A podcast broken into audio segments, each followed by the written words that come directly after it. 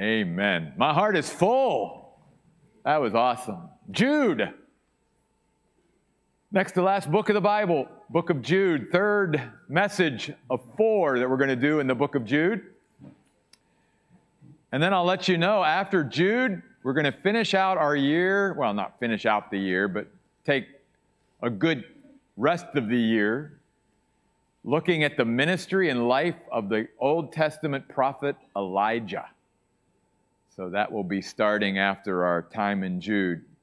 Jude has been reminding us of a particular climate that will exist on the earth in the last days. Remember, the last days are those days between the first coming of Christ and the second coming of Christ. It's a time of a great falling away from God's people, from the church. There is a word that's used to describe this great falling away. It's a word you may hear every once in a while. It's called apostasy. It is simply a word that speaks about the falling away that's going to take place. Now, in the passage we're going to look at tonight, there's two main things that Jude wants to remind us of. He says, Don't be surprised by the falling away or don't let the falling away that's happening surprise you. And secondly, don't let the falling away around you stop you. Okay? Don't let it surprise you and don't let it stop you.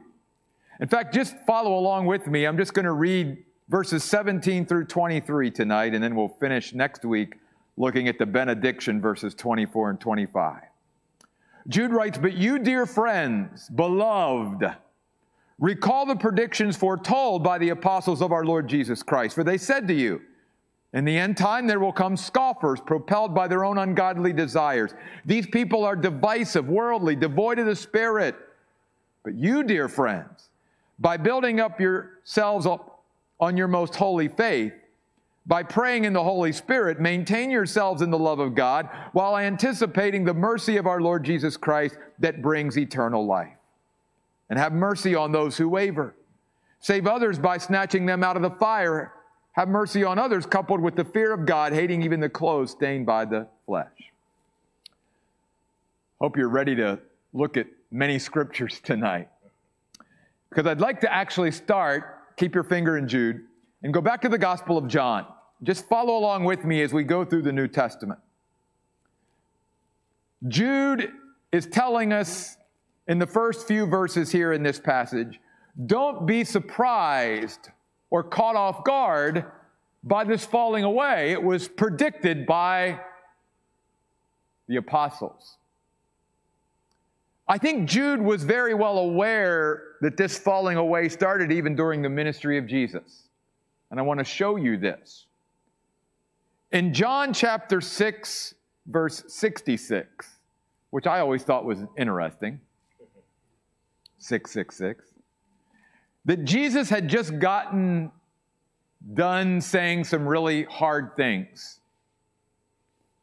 And the Bible tells us in John 6 6 6, after this, after Jesus said these hard things, many of his disciples quit following him, falling away, and did not accompany him any longer. It wasn't just oh, they left for a little while, then they came back. It was a decisive, we're never going to follow you again. And notice Jesus' response. He turns to the 12 and he says, Do you want to go away too? Or you don't want to go away too, do you? I mean, can you just feel sort of the pathos there and, and the heart that Jesus has in that question? Of course, Simon Peter pipes up and says, Lord, to whom would we go? You alone have the words of eternal life. But I want to point out that this falling away began even during Jesus' ministry. But it didn't stop there. Now go with me to the book of 1 Timothy. The book of 1 In fact, yeah, let's go there first. I already told you, First Timothy. So let's go there. In 1 Timothy 4, look at verse 1. Now, the Spirit explicitly says that in the latter times some will desert the faith, fall away from the faith, and occupy themselves with deceiving spirits and demonic teachings. Go over to 2 Timothy chapter 4. Verse 3 For there will be a time when people will not tolerate sound teaching. Instead, following their own desires, they will accumulate teachers for themselves because they have an insatiable curiosity to hear new things, and they will turn away from hearing the truth. Two more. First John. Let's go to First John, and I want to take you back to the book of Acts. First John chapter 2.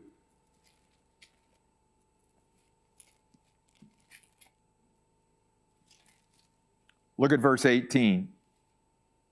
Children, it is the last hour. And just as you heard that the Antichrist is coming, so now many Antichrists have appeared. We know from this that it is the last hour.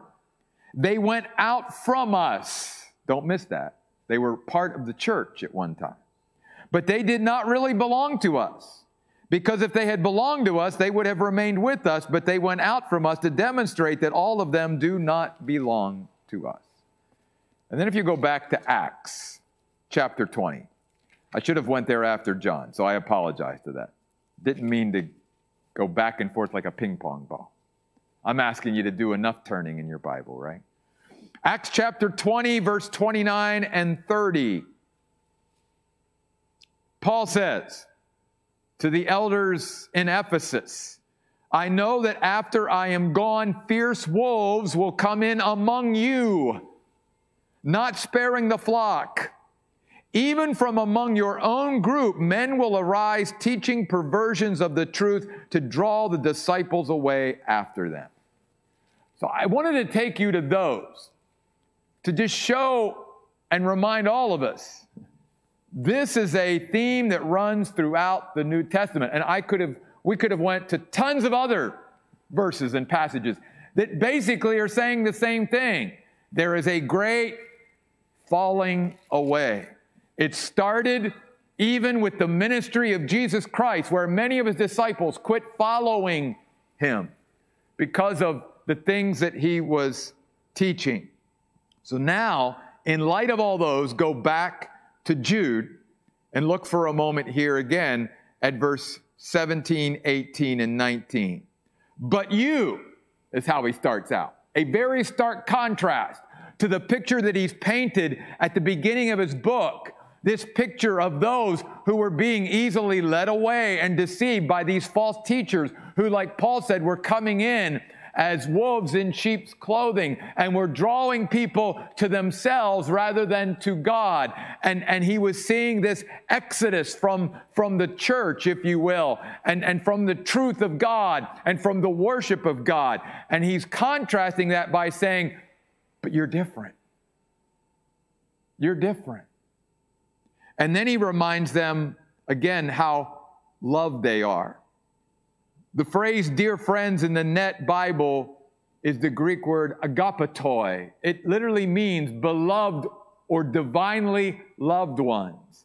And he's not just reminding them and us again about God's immense and uh, great love for us, he's also declaring Jude his love for the people that he's writing to.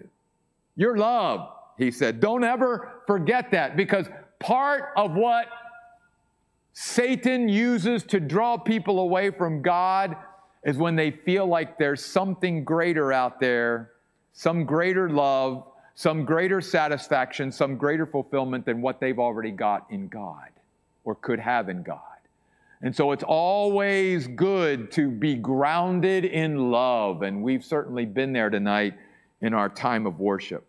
Then he says, recall, continually keep these things in mind. What? The predictions foretold by the apostles of our Lord Jesus Christ. In a sense, Jude is saying the expression to be forewarned is to be forearmed. You know these things. Now, again, you and I are challenged by this in the sense that you and I cannot recall the scripture if we don't know it in the first place, which is why we need to be students of the Word of God and we need to read it, we need to study it, we need to memorize it, we need to meditate on it, because how can we recall things that we do not know? How can we bring them to the forefront of our mind if we don't know them in the first place? Then he says this For they said to you over and over, that in the end time, the time between Christ's first coming and second coming, scoffers will come.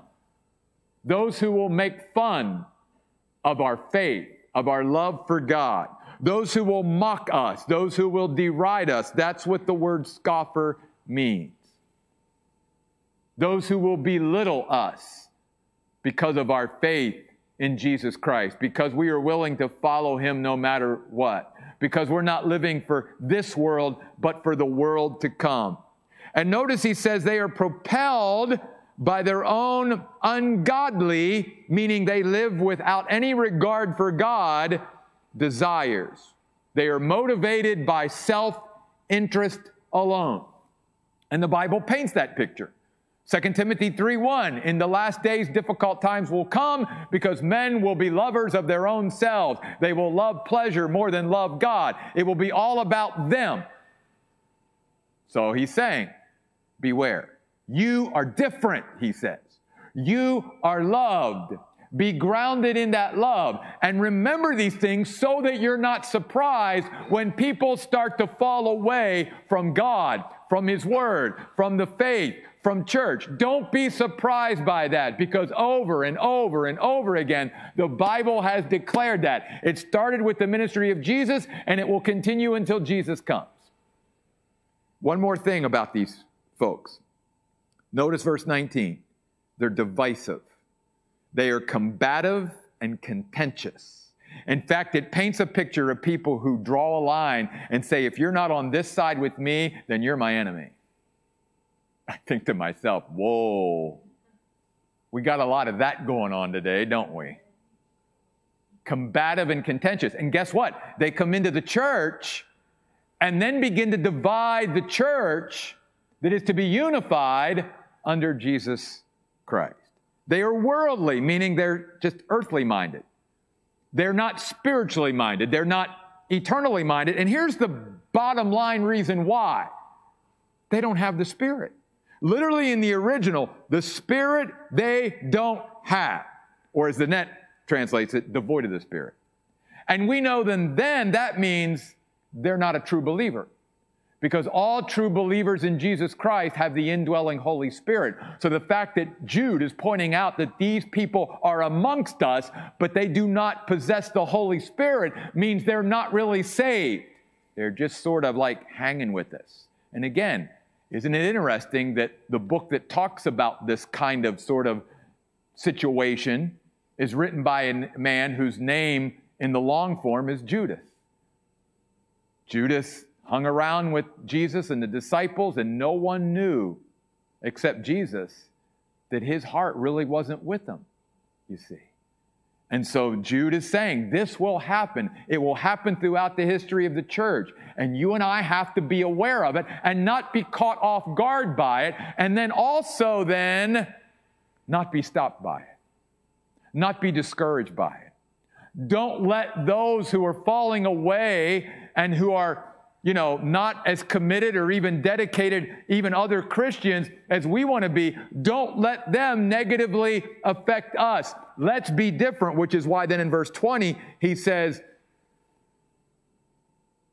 Don't be surprised by the falling away, and don't let the falling away stop you. You keep going which is why he starts out verse 20, but you. Again, using another striking contrast to the others that he's already talked about in the first 16 verses. And then again, notice he says, But you, dear friends, oh, don't forget how loved you are by God and how loved you are by me and by others. Be grounded in love.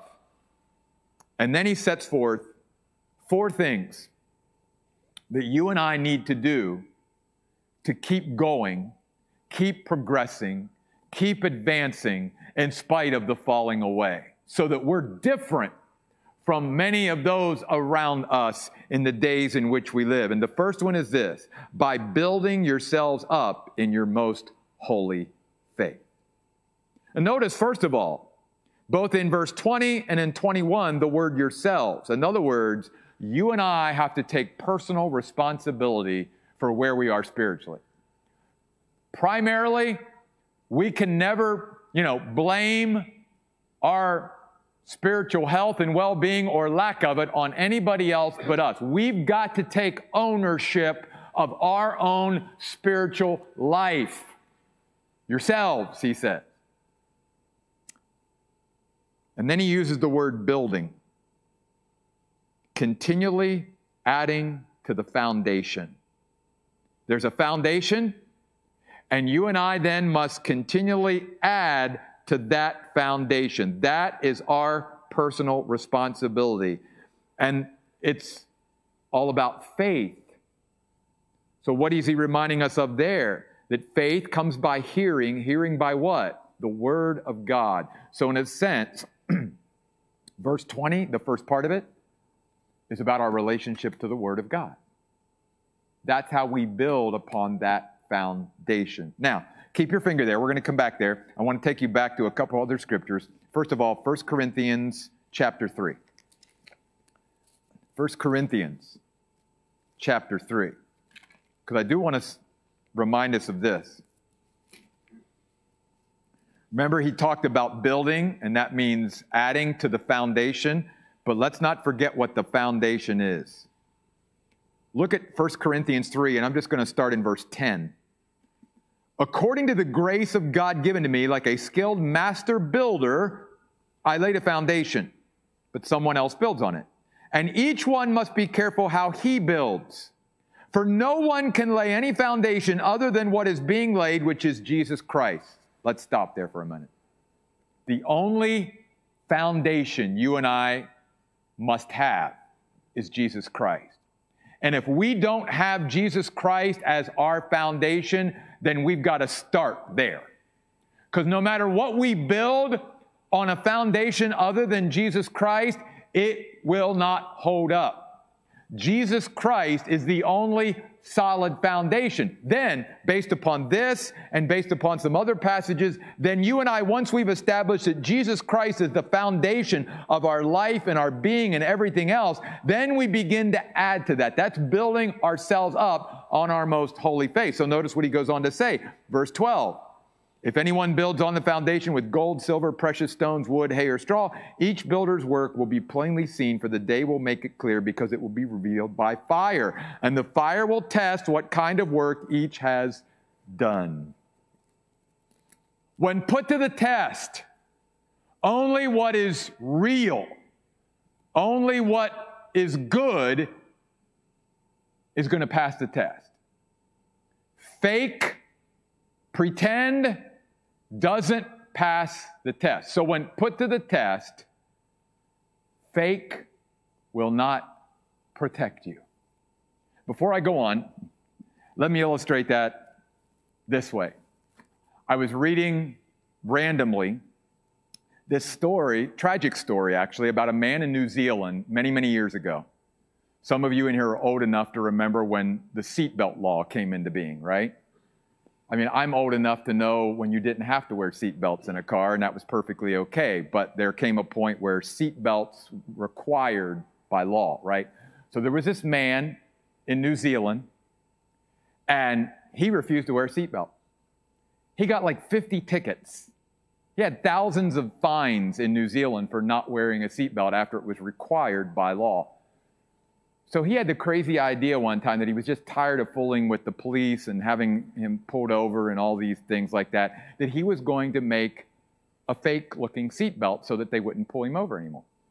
And it did work as far as he got less and less pulled over and no more tickets, but here's where the lesson comes in.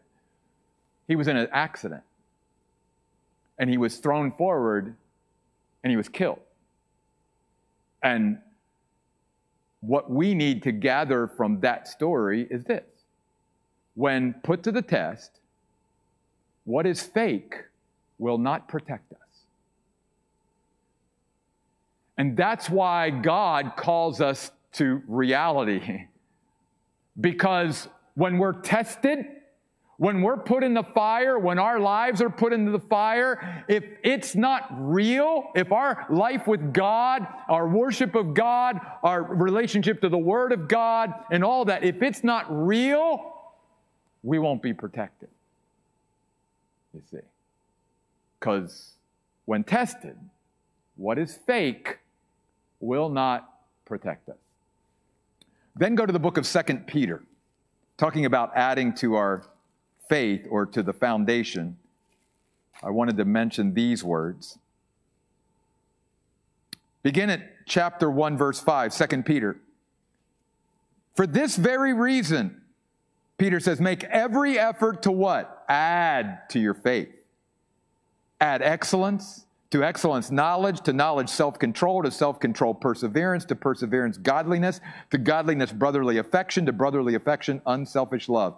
For notice verse 8 of 2 Peter 1. If these things are really yours and are continually increasing, growing, they will keep you from becoming ineffective and unproductive in your pursuit of knowing our Lord Jesus Christ more intimately. Be more fruitful, as Nicole pointed out in her prayer. Okay? Add. So back to Jude. The first thing that you and I need to do to be different is to build ourselves up on our most holy faith. Secondly, verse 20, by praying in the Holy Spirit. What's that mean? Well, some have taken it to mean speaking in tongues or praying in tongues. And I certainly would not disagree that that's part of what he's saying here. But he's also talking about the fact that you and I when we pray in the Spirit, if we do not have the gift of tongues, that we are to pray within the sphere of the Spirit. We are to pray immersed in the Spirit. And that that's how our prayer life is to absolutely be governed and directed. In other words, what Jude is saying is when we pray, not if we pray, our prayer should be our prayer life should be empowered by the Spirit, energized by the Spirit, guided by the Spirit, directed by the Spirit. In other words, we just let the Spirit of God take over our prayer life. So the Spirit of God will bring people to mind that we should be praying for. And the Spirit of God, if we turn to Him, will give us the energy and the focus that we need to pray, and, and the Spirit will remind us to pray. And so, as we're obedient and filled with the Spirit, we will pray as the Spirit leads us to pray. And the Bible even tells us when we're at a place where we don't even know what to pray, that the Spirit of God takes over and literally takes our emotions and, and the groanings and the things that you and I can't even articulate to God, and He intercedes for us on behalf of us to the Father. That's what it means to pray in the Spirit. It basically means that everything we do in our prayer life, again, should be immersed in the Spirit. From the time we start praying to the time we stop praying to who we're praying for and what we're praying about and all of that, everything needs to be within the sphere of the Spirit. And when you and I are filled with the Spirit, it's going to energize and empower our prayer life. You see. So, verse 20, you have the Word of God, you have our prayer life, and then we've already touched on it in the introduction, verse 21 worship. That's what maintaining yourselves in the love of God is all about. It is a precious possession. What is the love of God? And he's saying, stay close to it. Don't distance yourself from God's love. Keep desiring to be in the presence of God, keep running after God, keep drawing near to Him, keep, keep declaring that He's number one.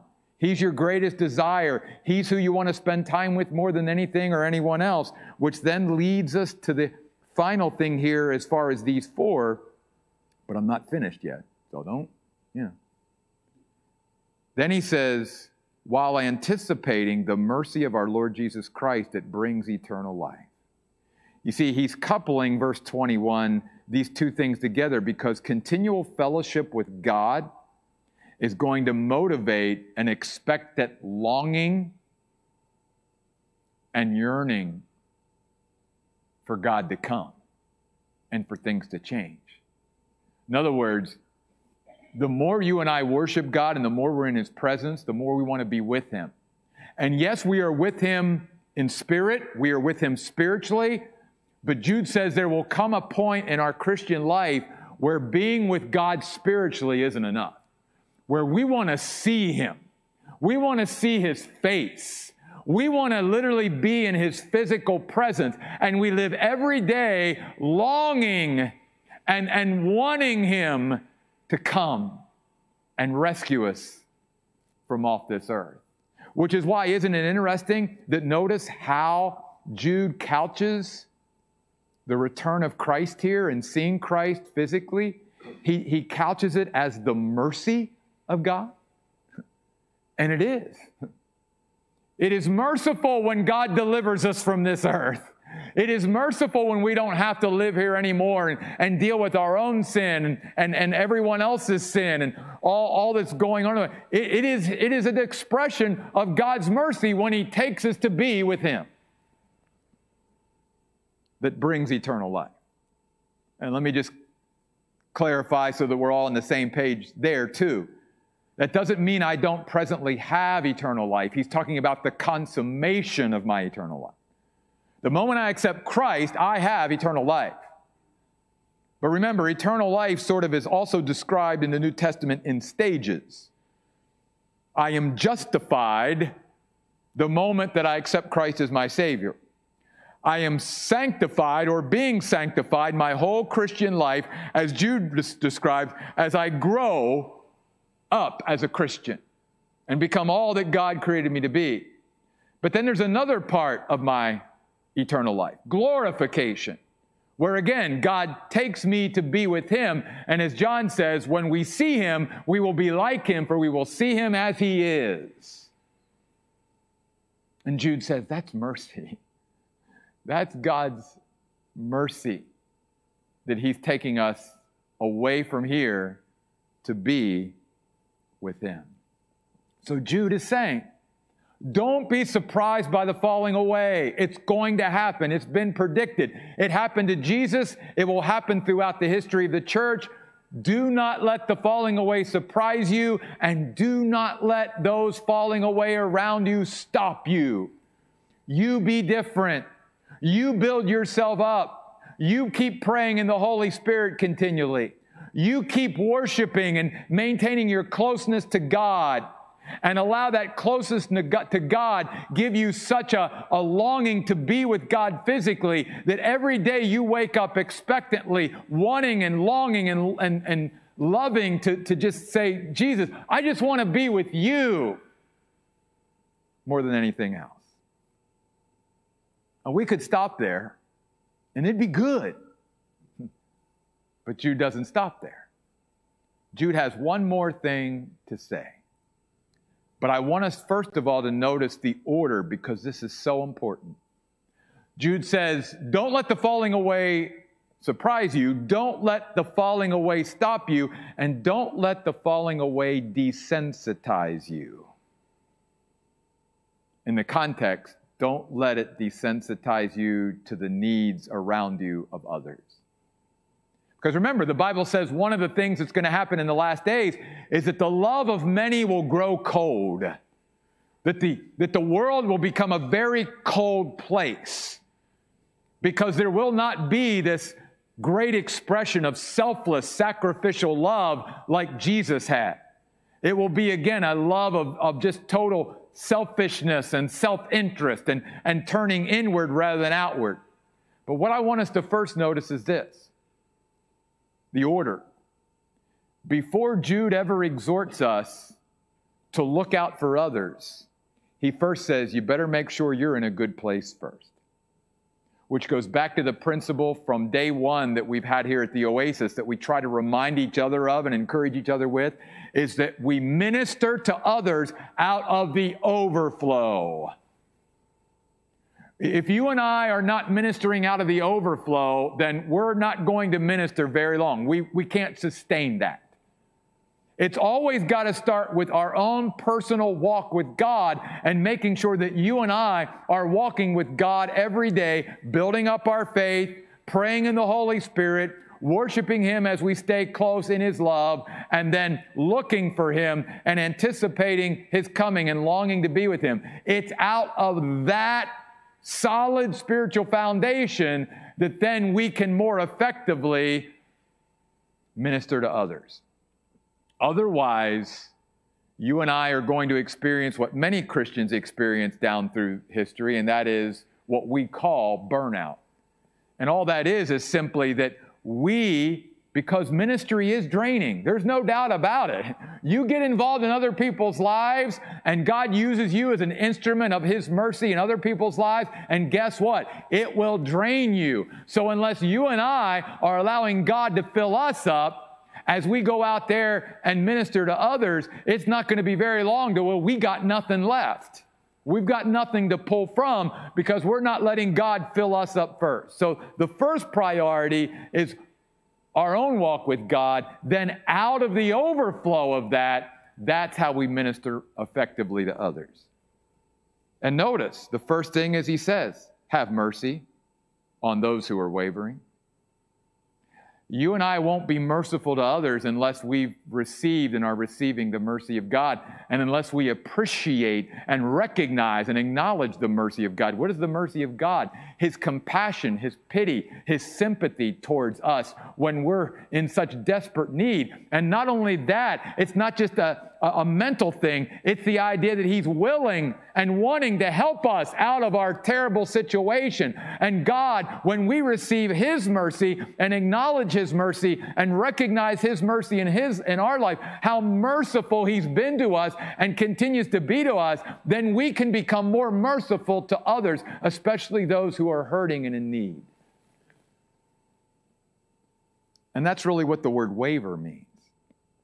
It's those who haven't quite landed yet, those who are still trying to figure things out, those who are unstable. Jude says, be merciful to those people. They haven't totally cut God off yet. They haven't totally cut you off yet. They're, but they're not maybe where as far down the road as you. So be merciful to them. Then he says, and there may be times where God leads us to be instruments of His spiritual intervention in other people's lives. And again, this is why it's so important that we're in a good place because what Jude is about to describe is basically saying that sometimes God wants us to literally be a spiritual fireman or a spiritual lifeguard. And what he's going to describe is, is almost like what those brave people do when they go into a burning building and try to save people. And all he's saying to us there is there may be times where God leads you to do that, but be very careful and cautious. Because we all know, even in those situations, there have been many firemen, rescue people, first responders who've given up their lives trying to rescue somebody else. There have been many lifeguards. I was a lifeguard one time in my life. And one of the things they taught you in lifeguard school is yes, we're here to save those who may be drowning or in danger out there, caught in an undertow or something, but you got to make sure that you don't go under too. You know. And how many people trying to rescue others from drowning end up drowning themselves? So Jude gives us a pause and says, You need to make sure that the Lord is leading you to be one of his instruments of intervention. But make sure that as you do this, that not only are you being led by God, but that you're giving it the greatest care and concern and caution you can as you do it. Why? Because basically what Jude's saying here, and I'm going to read it in just a minute, there are messed up people out there. And they are so far in darkness and in their addiction and in the situation that they have that you've got to be careful that as you rescue them, you don't get pulled under too. So notice what he says save others by snatching them out of the fire. Jude is literally describing heroic action with a sense of urgency, spiritual intervention. And even as a pastor, I will tell you, There have been times in my 36 years as a pastor where I've done this, but not like all the time. You're talking about really serious stuff here. But if God leads you to do it, we've got to do it. And there's going to be people that you know in that situation that I don't know, and people that you can reach that I could never reach. People that trust you, maybe that don't trust me or someone else. So God may tap you. Make sure you're on that solid foundation. Then he says, Have mercy on others, coupled even with a fear of God, hating even the clothes that are stained by the flesh. In other words, he's saying, there again, people in such darkness, their whole being is so contaminated by what they are involved in that you need to make sure that, again, you're not going to get pulled under spiritually by trying to help them spiritually. You've got to maintain that healthy distance, if you will, even while you're trying to rescue and save others. Otherwise, we get infected too, and we certainly understand that dynamic, don't we, in the days in which we live. In a sense, what Jude is describing at the end of verse 23 is sin as an infectious disease that can be spread and spread its contamination if we're not careful as we help those who are trapped and caught in it all. So here, here's how I want to bring this all together tonight. Jude has painted, in a, in a sense, a very real, yet very dark picture about the conditions and climate upon the earth in what we call the last days, growing worse from Christ's first coming to second coming. But Jude says, as we've talked about even in our Call of God series, the call of God will not lead us to where the grace of God cannot enable us. And if God has called us to live in this time, in this age, dealing with the challenges that we have, then none of us have an excuse to say, God, you didn't give me enough to be able to rise to the challenge. No, no. God will give us whatever we need to still be true to Him and be faithful to Him and still be used by Him to be instruments of intervention in the world in which we live. But here's the key, and this is what I want to leave us with. Jude says, we've got to take personal responsibility for where we are spiritually. And we've got to make sure that we are focused on building ourselves up on our most holy faith, a faith that is distinct from all other faiths. It's not like any other faith. And the way we do that is primarily through the Word of God. Keep growing as we get into the Word of God and let the Word of God get into us. Secondly, pray like mad in the Holy Spirit.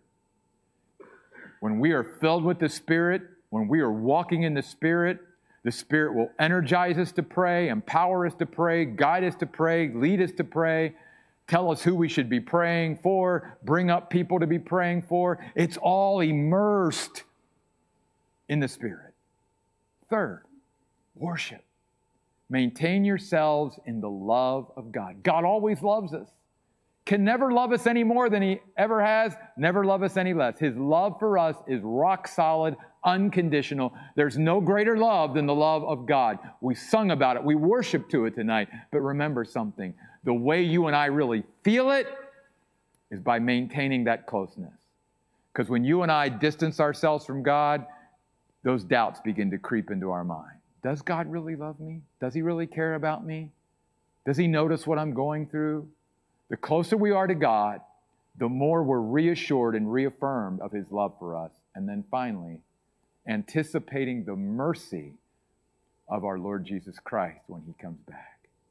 Living every day saying, Jesus, I just want to be with you. I just, I just want to see you. I just want to go to heaven and but Lord, as long as you've got me here, I won't let this world desensitize me to the needs around me.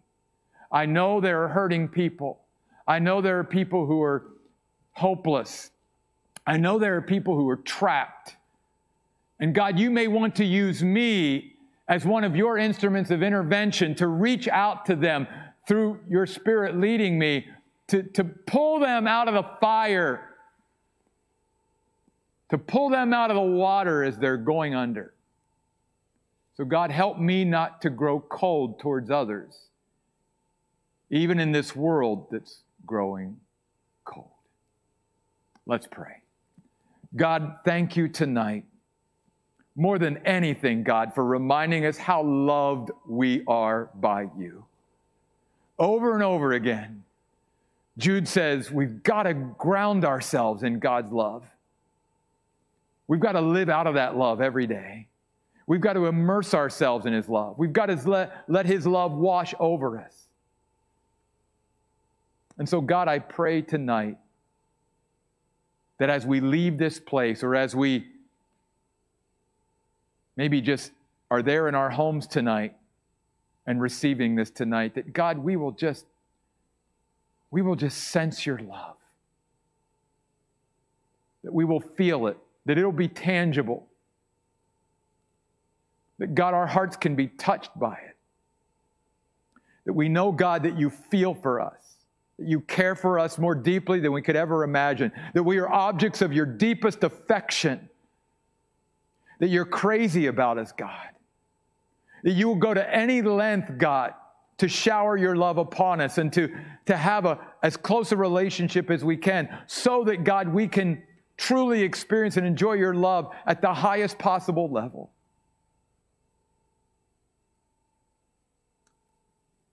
And God, you made a way for us to be there with you in heaven and in glory for all of eternity because you love us. And so, God, I pray tonight that out of your great love for us, we'll love you back and we'll love others as you love us. May we take the exhortations of Jude tonight and put them into practice in our life every day. These things we pray in Jesus' name. Amen. God bless you. We'll see you next week.